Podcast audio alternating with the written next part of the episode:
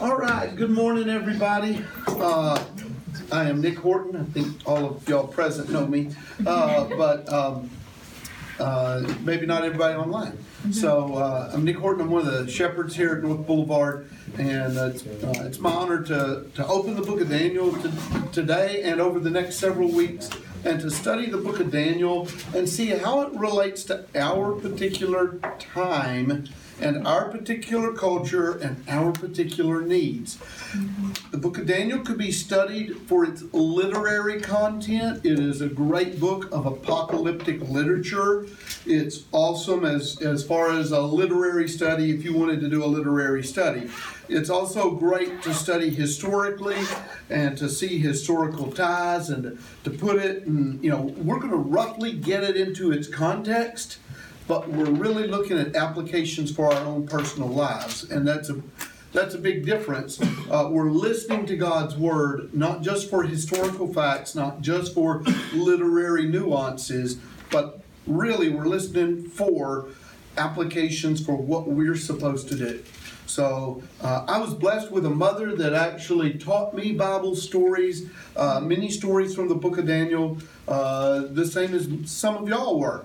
And uh, before we actually begin to look at Daniel, I'd like for you to tell me what you know about the Jewish people when they came out of Egypt. Tell me, just we're just talking about generalizations here. So tell me some things that you know about the Jewish people or the Hebrew people when they came out of uh, slavery in Egypt.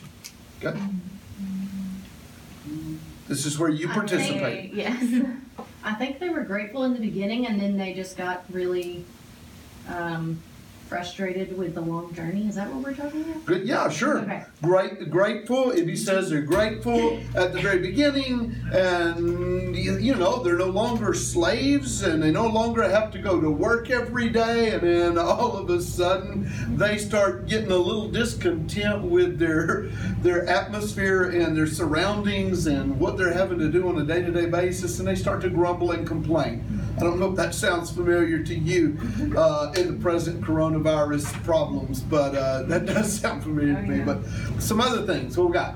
They start seeking God in all the wrong places. They seek God in all the wrong places. Specifically, they're looking at some things. What what kinds of things did they try to replace God with? Statues, idols, and Idols, Um, they, People. I guess Buddhism. people, and leadership, thinking that the leadership was going to bail them out of all their trouble. Okay, okay. Uh, Um, relationships. What's that? They started to look back at Egypt as a good thing. looking back at Egypt as a good thing. Keith Green had a, had a cool song back in the 80s. Uh, so you want to go back to Egypt. You know, it's like you liked all those onions and melons. Yeah. What you know? What about the pyramids? Did you like slaving on those things and the Sphinx and all that? You know, no, it wasn't so fun. So. Uh, yeah, they started looking back at their old slavery, their old life of slavery, and bondage as if it were a good thing. Okay. What else we got? they built their own nation with their own kingdom and had kings and stuff and um, started off following god but then slowly started looking more like the nations and cultures around them and more like how egypt was set up Yeah, yeah. So politically, they began to emulate Egypt. Uh, they started off following God with the judges, and uh, they were a theocracy. And they said, "No, we want to be like the nations around us." Okay, and they became. And God said, "Careful when you appoint a king, you're going to get taxes." That's what God said. Okay, you're going to get taxes. Wow, don't we have them today? So, uh, a lot, a lot of things. What kind of, what kind of occupation did the Israelites have when they went down into Egypt and when they came out? What was their primary occupation? What? shepherds. Shepherds. They were shepherds. I don't know about you, but I, I know several Jews. I have known several Jews in my lifetime. I have never known a Jewish shepherd. Not saying they don't exist. I'm just saying that's not what they're renowned for. I see Jews all over the world that are lawyers and doctors and Nobel Prize winners and great financiers in Europe. Okay? God has blessed those people but he's changed those people from simple nomadic shepherds into a people. I'm going to say that Babylon and their 70 years of captivity in Babylon is where they transfer their whole, they transform. God transforms them out of a shepherding people into a business class people, not just not just business class, but he transforms them from people who are always going back to idols and idolatry and worshiping many gods, and he liberates them from that in 70 years. 490 years they were in Egyptian captivity. And yet they they just took on those gods and they kept those gods. And so there's a lot going on there. Uh, God tried to get them to leave those uh, those idols, those human idols behind, and they wouldn't do it. So God had a plan for freeing them of that bondage. Okay? So I'd like for us to look at just a quick historical timeline. So uh, in the 12th, 13th century BC, we're talking about the, the nation of Israel actually being formed. They inhabit the land. Uh, and, uh, and, and we've got the time of the judges for, for a while. And then we have uh, King Saul, who's instituted as a king and uh, becomes the first king. And then, uh, then they actually get a capital city, Jerusalem, with King David. And with King Solomon, we get the temple of God actually being built. So this is just a quick down and dirty, and the, and the dates could be uh, approximations here. I just kind of round rounded most of them off. Uh, then we get a time where there's a divided kingdom. A couple of tribes in the lower half, in the southern half, basically are true to God, but the northern 10 tribes are not. And they sell out, and God says, Stop it, stop selling out, quit your idolatry, come back to me. And they refuse to come back to God, so God sends them into Assyrian captivity.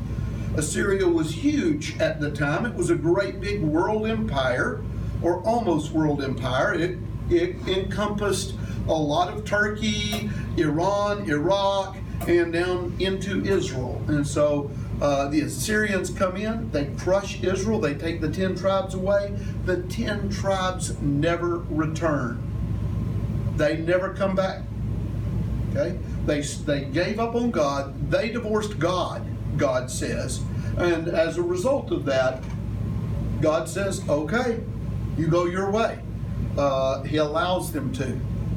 Uh, Judah remains faithful for a couple of hundred years, uh, really, and so 150 years or so.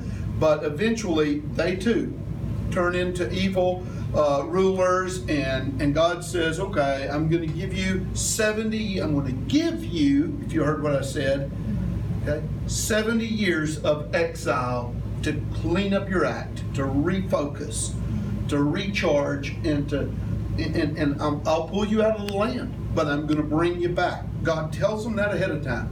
The book of Daniel is written from the beginning of that time until the end of that time. It covers that whole span.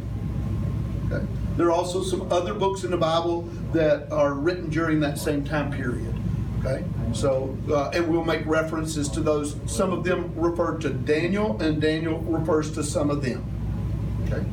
Um, then we get the Persian rule. Uh, a lot of us actually, probably in Western civilization, we get a lot of our roots from Persian thought. We get a lot of our ideas about uh, uh, a multi ethnic society from the Persians who said it's okay to have little areas of Italians and Jews and Germans. It's okay to have that we'll just let them set up their own little Italy over here or or uh, Chinatown over here. That's okay, but we're all under Persian rule. We're all Persians in this sense, though not ethnically. So it's the first world. It's really the first empire, as uh, many different kinds of peoples uh, with their own kings set up under one emperor. So the the Persians uh, do that. We'll see that in the book of Daniel and how that uh, how that works. Alexander the Great comes in, and uh, some really cool stuff we'll look at historically with Alexander the Great. And we'll pull in a couple of historical references so that you can see that the book of Daniel has some really neat stuff to tell us about what's going on in history and what's going on with God's people. Uh, then we get the Maccabean Revolt, uh, which is a, a persecution against the Jewish religion itself. And it's a Greek or Hellenistic kind of persecution. Then Rome comes in and conquers. Herod set up as king. Uh, then Jesus comes on the scene, uh, which is, by world standards, a huge deal. It's a deal breaker. So uh, there are things in the book of Daniel that refer to Jesus and his ministry. There are things in the book of Daniel that refer to the end of time. So we're going to see that Daniel spans this huge expanse of time. So, and then the last stand of the Jews at Masada in 70, uh, 73 AD. Okay? Uh, and the destruction of the temple. And it's the second temple, it was rebuilt. So, uh, let's jump on into Daniel. In the third year, looking at the first two verses, we're looking at how to thrive when our culture is really against us. When our surrounding culture, whether it's our native culture or not. By the way, I grew up, I was born 1962, so I grew up in Mayberry, RFD. I grew up in Little Town America. I grew up with Leave It to Beaver neighbors. Okay? So that's my mindset. Then we went through the cultural upheaval of the 60s with a lot of racial tension. Then we went through the 70s with the Vietnam War and the protests against the government and against the military. Okay? If any of this sounds like things that have been compacted into the last year of 2020, then, uh, you know, all of this, my teachers began to start making changes in the way that they thought about the world and the way that they spoke about the world. There were lots of references to the Bible and to uh, living righteous lives before the 70s. But with the free love and hippie movement and stuff like that, people started throwing the Bible out. We took prayer out of school. We took the Ten Commandments out of our hearts and homes. We took God's Word out. So Daniel is a call to get back to all of that. Okay? So, first two verses. In the third year of the reign of Jehoiakim, king of Judah, Nebuchadnezzar, king of Babylon, came to Jerusalem and besieged it. And the Lord delivered Jehoiakim, king of Judah, into his hand, along with some of the articles from the temple of God. These he carried off to the temple of his God in Babylonia and put in the treasure house of his God. Who gave Jehoiakim to the king of Babylon? God did. Okay? Don't mistake it. This the invasion of Babylon and the Babylonian captivity is not a work of Satan. It is a discipline of God. Wow. We're not always told ahead of time when God is disciplining us. When bad things happen, sometimes God's disciplining us, causing us to reevaluate and to rethink what's going on. Sometimes Satan is behind the scenes. We see that in the book of Job. So I don't, you know, we don't always. I don't. I don't have an answer. I've not been given a, a scriptural writing that says God caused the coronavirus or God uh, or Satan caused the coronavirus. Okay. Don't know. Okay.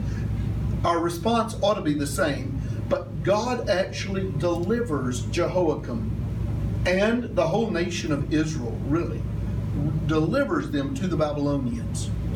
Okay. Um, by the way, uh, I'm gonna go back to this. Uh, go back to this. This picture right here, real quick. Okay, there's the. There they are coming out of. Uh, I probably should have switched this. When Hezekiah was king, Babylon was just like this little city state. It was no big deal whatsoever. Okay? But Hezekiah gets some envoys coming over from Babylon, and he's got a chance, and he's got a real ego. And so Hezekiah actually says, Come here, Let me show you all the gold we've got in Israel. Let me show you all the silver we've got. Let me show you the temple of God. And let me impress you with my wealth as the king of Israel. Okay? Hezekiah set the stage. God used Hezekiah's arrogance to set the stage for Babylon to be jealous of that money and to come in and to, to want them and to take them. So, um, okay, so we see the, the articles of the temple uh, of God here. Those are expensive, gold plated and solid gold objects. And notice where he puts them. Where does he put them? in a temple of his God. Okay? Meaning my God's bigger than your God because I just conquered your country. Okay? We see that with Goliath, uh, Goliath and David. Okay? We see that the Philistines are saying, oh, you know, your God's no, no count at all, and y'all are just a bunch of dogs, and we can conquer y'all. Okay? So, this is the kind of stuff that's going on in the mindset of these people. When you take an object, when you take a crucifix out of a church, when you take a cross out of a church and and you do something with it, uh, you go and you build a fire with the wood and you burn a burnt offering on that. You're basically, you know, when when some artist takes uh, an image of Jesus and urinates on it or something like that. They're saying this is nothing, treading on it. People, you know, in a nationalistic way, tr- burning a flag or something like that. Okay? So that's what's going on right here. So we're about to see a big culture shock as they go into this other area, into Babylon. But before we do, we even see that Nebuchadnezzar has his own agenda. His agenda is to set himself, his country, and his gods up over the people of God. Okay? Don't meet, don't mistake our culture to think that it's just it doesn't care if you go ahead and worship God. Our culture does care. They don't want you to worship God. Okay? Evil never is comfortable in the presence of light. If somebody would please read verses uh, 3 through 5 for us there in a loud, clear voice for the recording. Then the king ordered Ashpenaz, chief of his court officials, to bring into the king's service some of the Israelites from the royal family and the nobility, young men without any physical defect, handsome, showing aptitude for every kind of learning, well informed, quick to understand, and qualified to serve in the king's palace. He was to teach them the language and literature of the Babylonians. First of all, describe the kind of people that he held out for special purposes. Describe those for me. the the capable young men liable to make a change in the favor of Israel. Yeah, capable young men. Okay? Probably going to make a change in the nation of Israel, and he takes them and takes them off.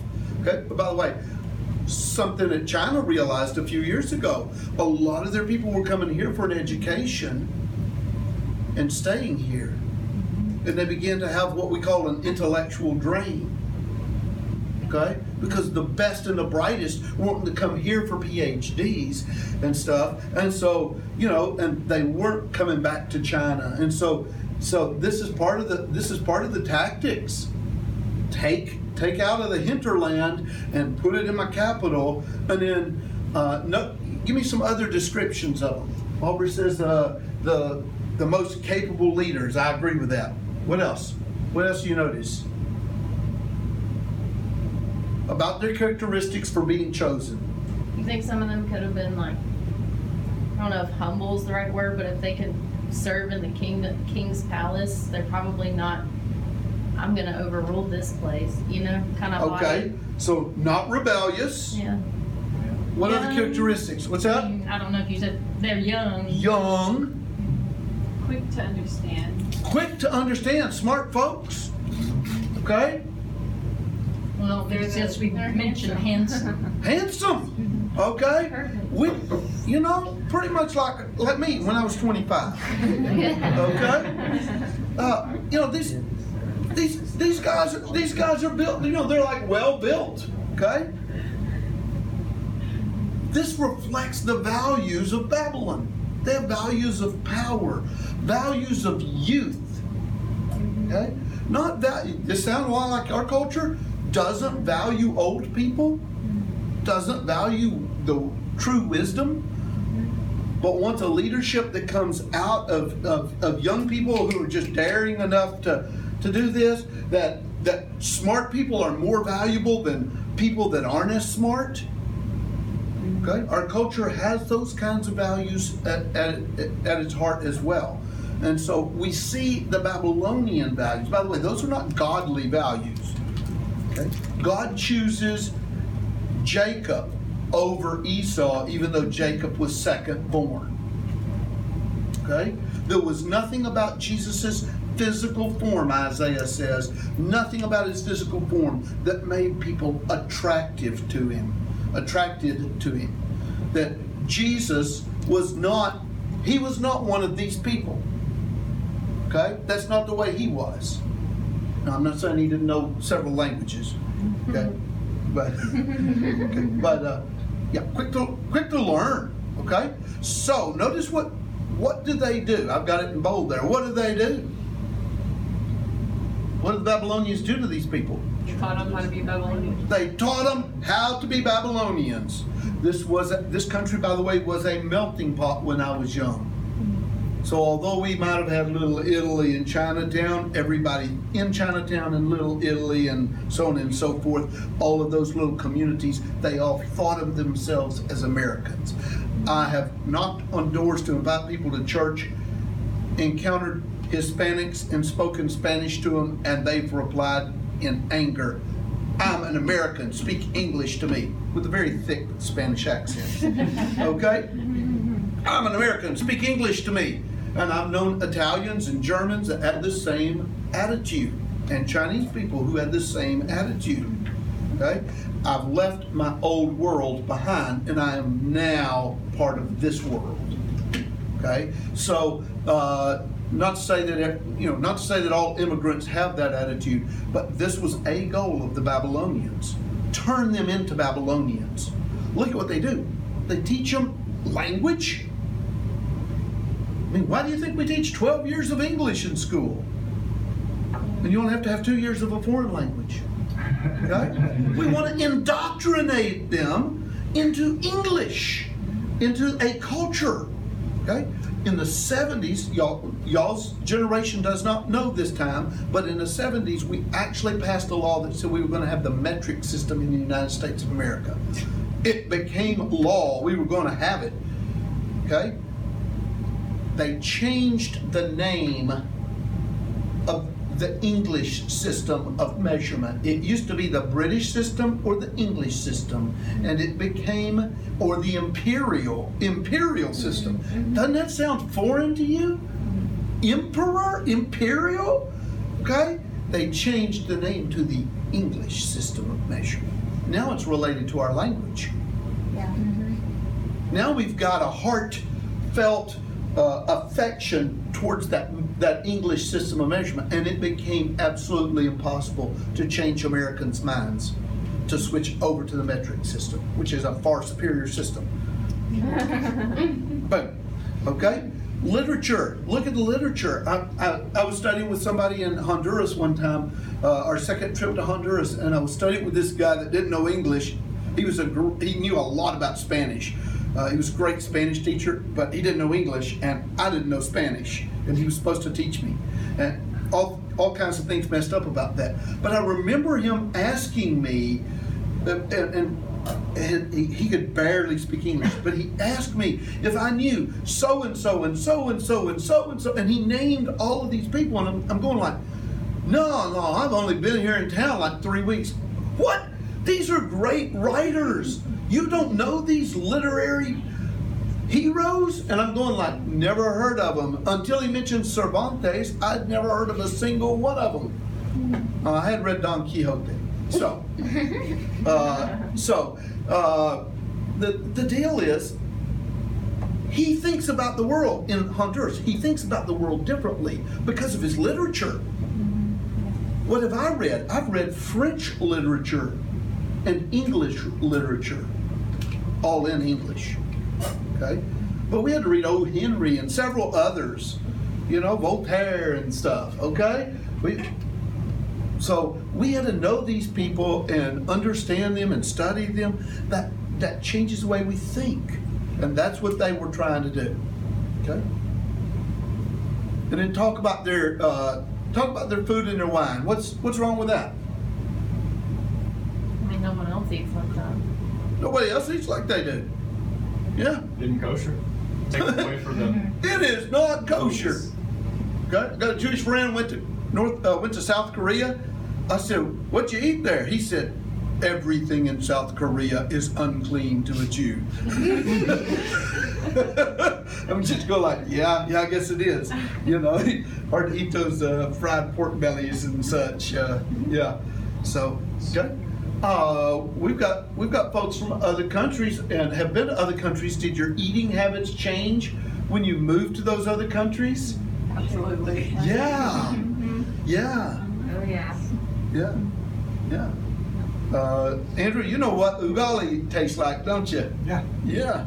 So we eat differently. It begins to change the way that we think and interact with each other. So that's what they're trying to do. Okay? And it's not kosher. They've set themselves as Jews, they've set themselves as a holy people to God. And their food and the way that they eat and their washing and their hygiene is part of it. Okay? After that, they enter into the king's service. And again, we get that servant business, uh, and that's their job. By the way, God told them before they were before they left Israel, before they were ever captured by the Babylonians, He said, "You will be captured when you go to Babylon. Be good people, be good servants, buy houses, have children." Okay, The- they're not let off into slavery; they are relocated okay? different than Egyptian bondage. So they're relocated over to Babylon, and so they they buy houses and they set up vineyards and they live there. Okay? They make their homes there, basically. Okay? Um, oh, I'm sorry. I, we may go over time because of this, but we gotta, we gotta, you know, this business right here of being let off, this is huge to us. It, those of us from an Anglo culture may not realize it, but uh, there's a reason why Jamaicans sang by the rivers of Babylon, where we sat down as we remembered Zion. But the wicked carried us into captivity, requiring of us a song. How can we sing a song of joy in a strange land?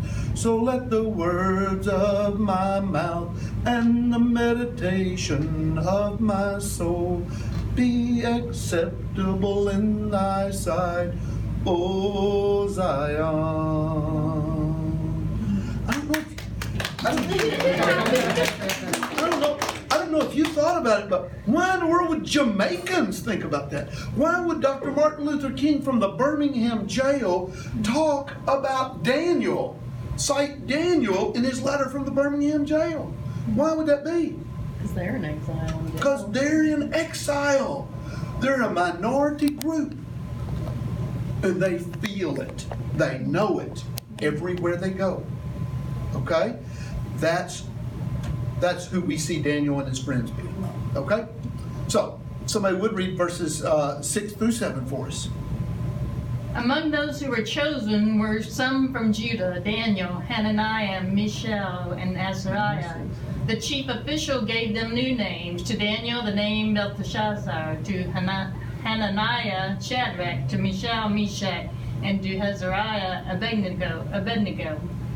Daniel, oh, I'm sorry. Uh, that, yeah, no, that's okay. So, uh, pick up on the subtleties here. Daniel means God is my judge, but his name is changed to protect the king. Hananiah, God is gracious. His name is changed to command of Aku, command of the moon god, uh, which was a prominent god for them. Uh, is changed from who is who's like God. God's so wonderful. Who's like him? To who is what Aku is. Okay, the moon god again. Okay, Azariah, God has helped us. Abednego means servant of the God of wisdom, hmm. Nebuchadnezzar's favorite God. Okay, the God of wisdom and learning. Okay, so Nabu, I, I, I know y'all think it's a planet in the Star Wars universe, but it's actually, yeah, yeah. If you're thinking Jar Jar Binks, no, that's the opposite of the God of wisdom, I suppose. yeah, so, yeah. So, change their names. What's your name, brother? My name? Yep. Uh, Aubrey. Uh, what's your other name? Uh, oh, oh, Zelos, yeah. Zelos. Zelos because he's zealous for God. Zealous for God. When he was baptized, Aubrey said, I want to I want my name to be Zelos. Zealous for God. Okay? So, uh, you know, we've had people that come to this country and it's hard to say their names, and so they'll change their names to an anglicized version of their name. Okay? But that happens.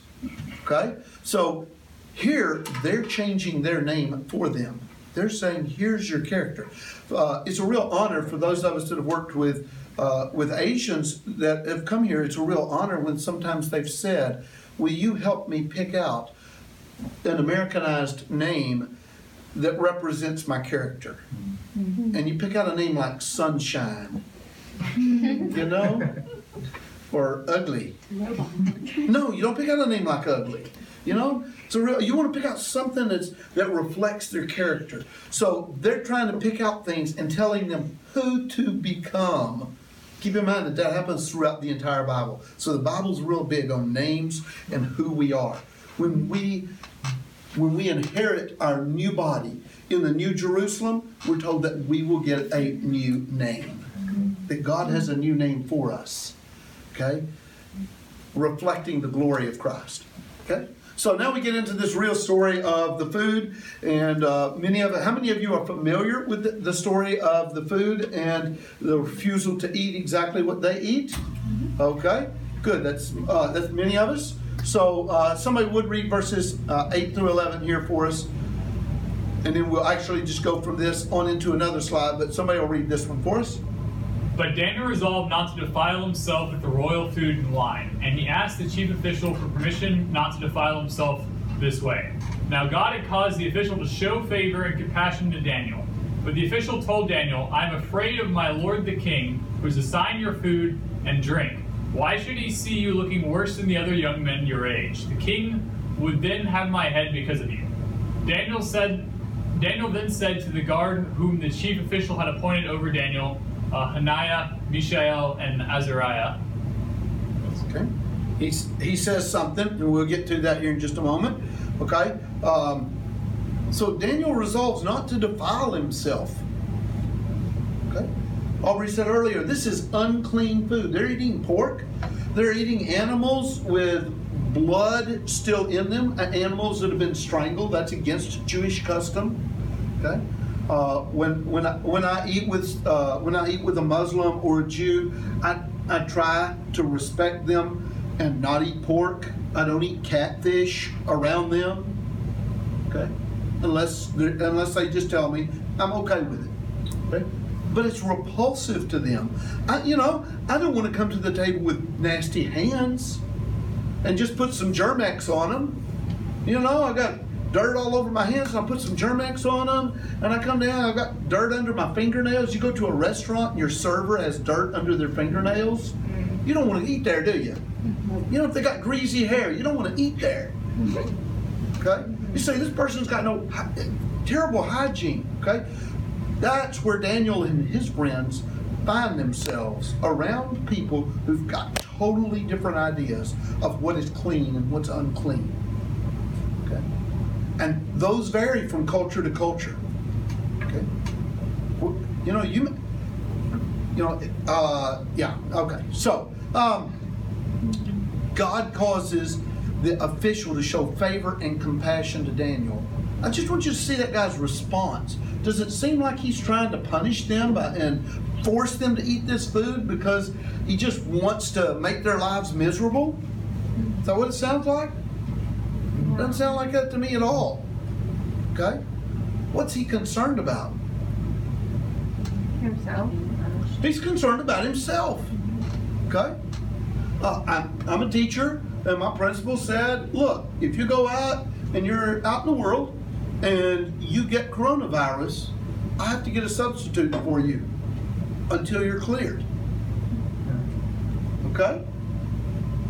First of all, he said, I care about you, but he also said, I got an ulterior motive here.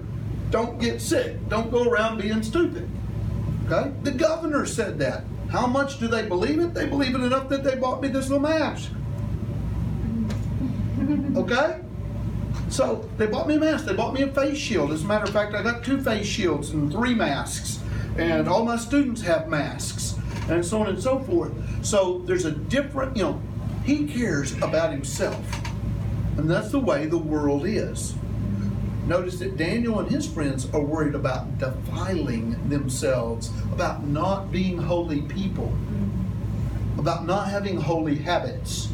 I wish we, as the people of God, were as concerned as Daniel and his friends were about our physical behaviors and what we do. We would not see we would not see people as sick as they are at church. We would not see people in church that are having sex before they get married. We wouldn't see the divorce rate being what it is. At church, God's people are not listening to what God says and they're not living up to his standards. They're saying, ah, I, I want to be a, I want in Daniel's terms, I want to be a Jew, but I don't I don't want to offend anybody. So yeah, I'll go ahead and eat some pork ribs. They probably taste pretty good. They do. I like them. But I'm not Jewish, so I can like them. So, yeah. Okay. So uh, and so here's what he says to him. So somebody else, please read for us verses 12 through 15, 16. Please test your servants for ten days. Give us nothing but vegetables to eat and water to drink. Then compare our appearance with that of the young men who eat the royal food, and treat your servants in accordance with what you see. So he agreed to this and tested them for ten days. At the end of the ten days, they looked healthier and better nourished than any of the young men who ate the royal food. So the guard took away their choice food and the wine they were to drink and gave them vegetables instead. I don't know. Our vegetable loving friends are over here silently clapping. I love vegetables. I love vegetables. And meat. Yes. I like, I like to eat vegetarian, which includes deer. They're vegetarians. Cows are vegetarians. Yeah, so, yeah, so, um, so, uh, no, uh, he says, give us only vegetables. We, we- don't give us any of this. Uh, I mean, I have been places where blood pudding was around. Okay? I have actually seen people fix intestines of animals and see stuff that was in the intestines floating to the top.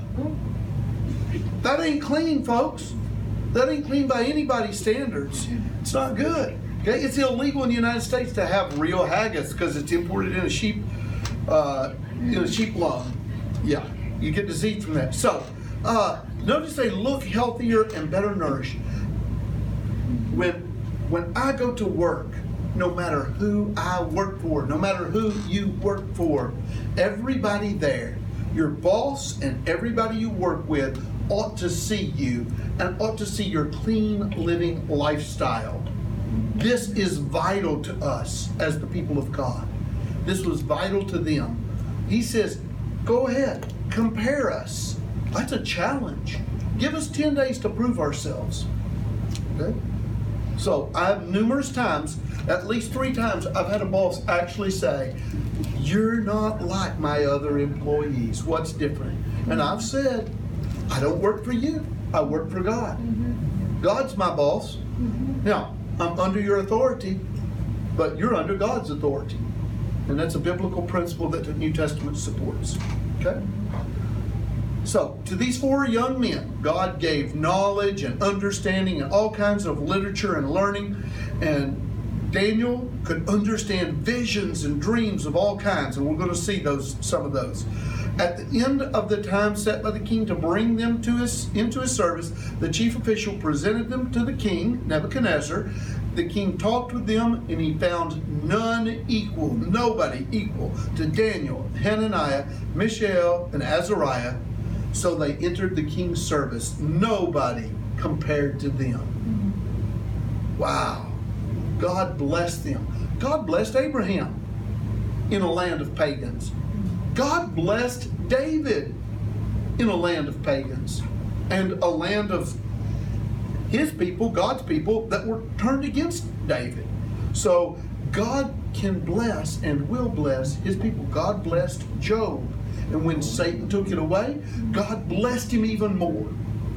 So stay true to God. There's our message out of the book of Daniel as a generalization. Okay? He's got a lot more messages for us. Okay? In every matter of wisdom and understanding, about which the king questioned them, he found them ten times better than all the magicians and enchanters in his whole kingdom. And Daniel remained there until the first year of King Cyrus. Okay? This is a huge deal, folks. Okay? I I really believe this. I grew up in a you know, we didn't grow up poor poor, but we grew up pretty bare bones. I grew up with an outhouse. Okay? Uh, we grew up having to raise our own food in the garden, and that's that's how we fed ourselves. And so, uh, and we ate a lot of beans and cornbread some winters. Okay? But we did put, you know, we, we never went without a meal. My dad worked hard. We never went without a meal. But God took me as basically an average kind of person and he elevated me and he he's given me a job you know he's given me jobs. I had a I had a major in the army that came up to me when I was still in ROTC came up to me and asked me for advice. I was a cadet. He's a major. He comes up to me and asks me for advice. Okay? Why? Because he saw God in what I say and do. Not all the time. I'm imperfect, just like you. Okay? My neighbor has hollered over the fence before, Hey, Nick, you're a man of God. What does the Bible say about such and such? See, he won't bother to pick up the Bible to read it, but he will listen to me, and he knows that I read the Bible and that I know what God says. Okay?